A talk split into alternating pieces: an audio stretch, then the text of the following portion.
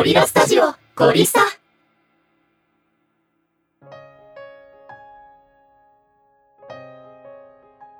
エフェクトを使う時の共通パラメータを見ていく前に。 Logic Pro ではエフェクトを使う時にどのエフェクトにもついている共通のパラメータが存在します。エフェクトをオンやオフしたりコピーや取り消しなど様々な共通パラメータがあるため一つを理解すると全てのエフェクトで使うことができます。ここでは Logic Pro に付属の共通パラメータを確認し使い方をマスターしましょう。それでは各共通パラメータを見ていきましょう。エフェクトを設定する。 Logic Pro でエフェクトを適用するにはトラック楽器などを録音する箱にエフェクトを挿入しないと使うことができません。エフェクトをトラックに挿入するにはオーディオトラックやソフトウェアトラックなどにあるオーディオ FX というスロットに使いたいエフェクトを挿入します。このスロットをクリックすることで自分のかけたいエフェクトを入れることができます。エフェクトのモノラルステレオデュアルの違い。エフェクトにはモノラルとステレオデュアルやマルチモノ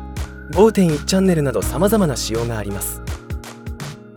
この違いは何かと言いますとトラックの仕様がモノラルになっているのかステレオになっているのかはたまたサラウンドになっているのかでエフェクトもそれに対応したエフェクトの仕様になるということです。ここで注意したいことがありモノラルのトラックにステレオのエフェクトを挿した場合そのトラックはステレオトラックになるということです。そのためモノラルで処理したいトラック例えばベーストラックなどがステレオトラックなどに変換されてしまいます。エフェクトを挿入するときはトラックの仕様を考えてモノラルで処理するべきなのか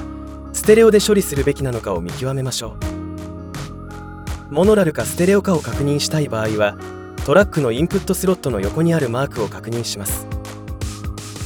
1つの丸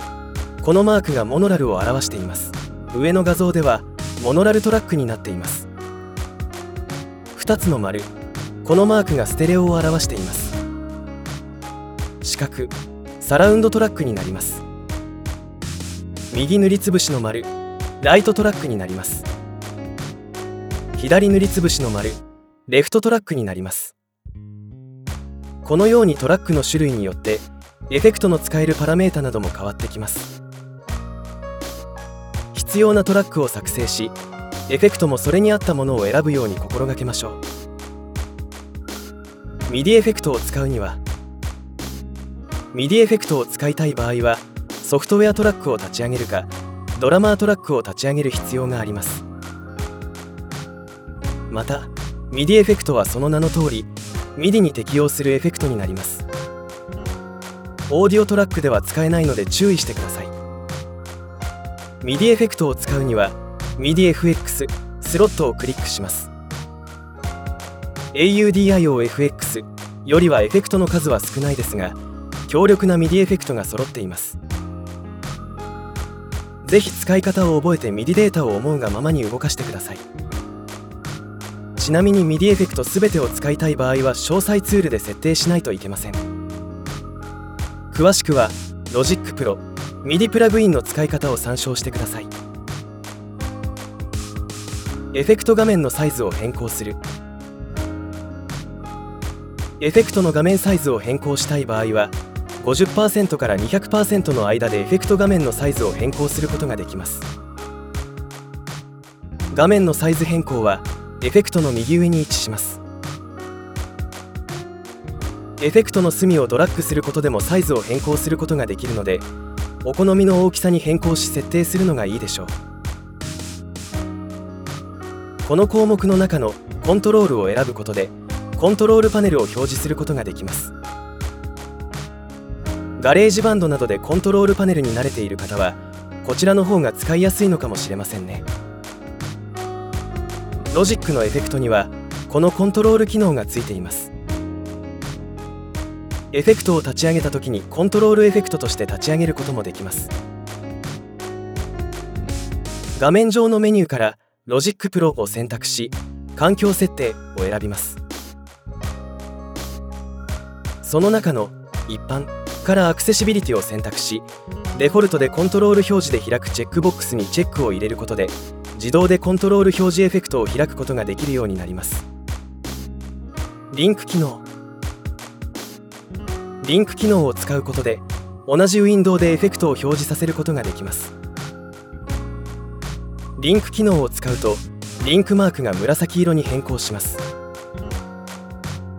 この紫色のチェーンがかかることで同じ場所にエフェクト表示させることができるので画面の端にエフェクトを置いておくと常に画面の隅でエフェクトを開けることができます。エフェクトを出すスペースがない時などはとてもすっきりとします。キーボードのコントロールキーを押しながらリンクマークをクリックすると1オフ2シングル3マルチの3つが選択できるようになります。1のオフはエフェクトをバラバラに出すことができます。通常の動作になります。2のシングルは先ほど説明したウィンドウをリンクし同じ位置にエフェクトを表示させれるようにすることができます。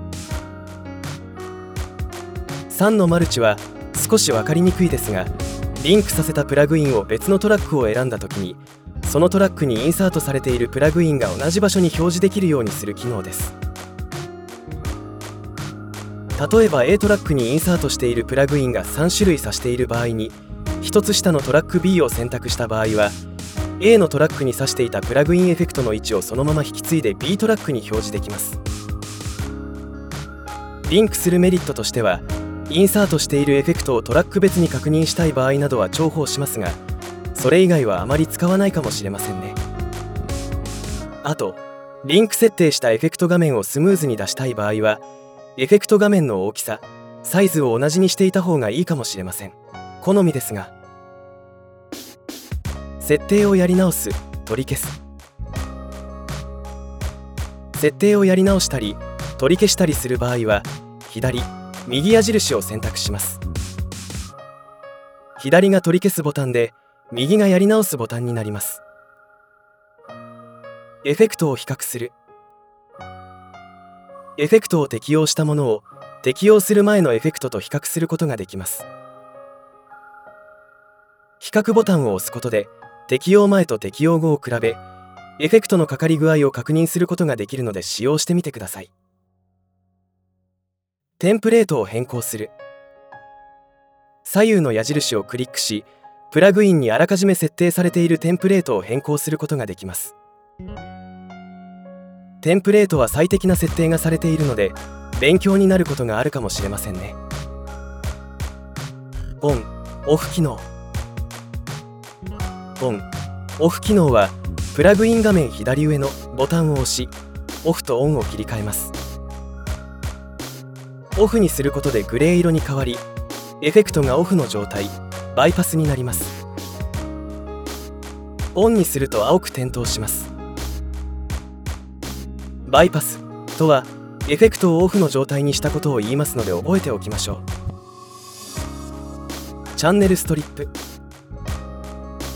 デフォルトボックスの下矢印をクリックすることでチャンネルストリップ画面を開けることができ様々な項目が出てきます。詳細ではデフォルトとして保存したりデフォルトを呼び出したりすることが可能になります。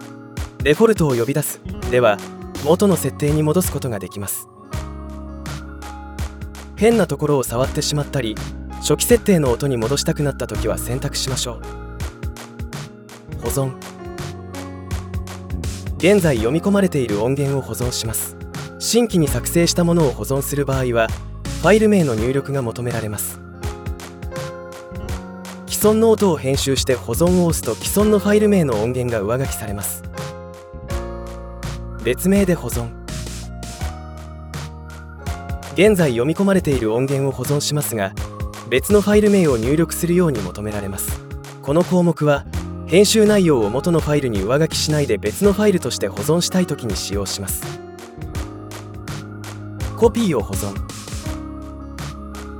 コピーを保存し別のファイル名を指定するように指示されます。音源のコピーを作成したい時や編集内容を元のファイルに上書きしないで別のファイルとして保存したい時に使用します。デフォルトとして保存。現在読み込まれているパラメータ設定をデフォルト音源として保存します。設定を削除。削除ボタンをクリックすると保存した内容を削除することができます。テンプレート。テンプレートではエフェクトの設定をあらかじめ作成してくれているためさまざまな設定をクリック一つで呼び出すことができます。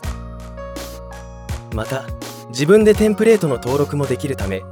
うまくいった設定がある場合は自分のテンプレートを作成しておくのも良いかもしれません。エフェクトを使う時の共通パラメータまとめ。 Logic Pro のエフェクトは共通のパラメータのおかげでとても使いやすく設計されています。エフェクトの種類も多いのでお金をかけずとも質の高い作品を作り上げることも可能になります。アイデア次第でいろいろな音を作り込めるのでこれからのエフェクト解説も踏まえて使い方を覚えていきましょう。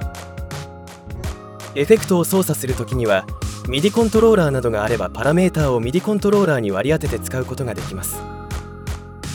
時間の短縮にもなり操作も簡単にできるので使ってみるのもいいかもしれませんね。それではまた。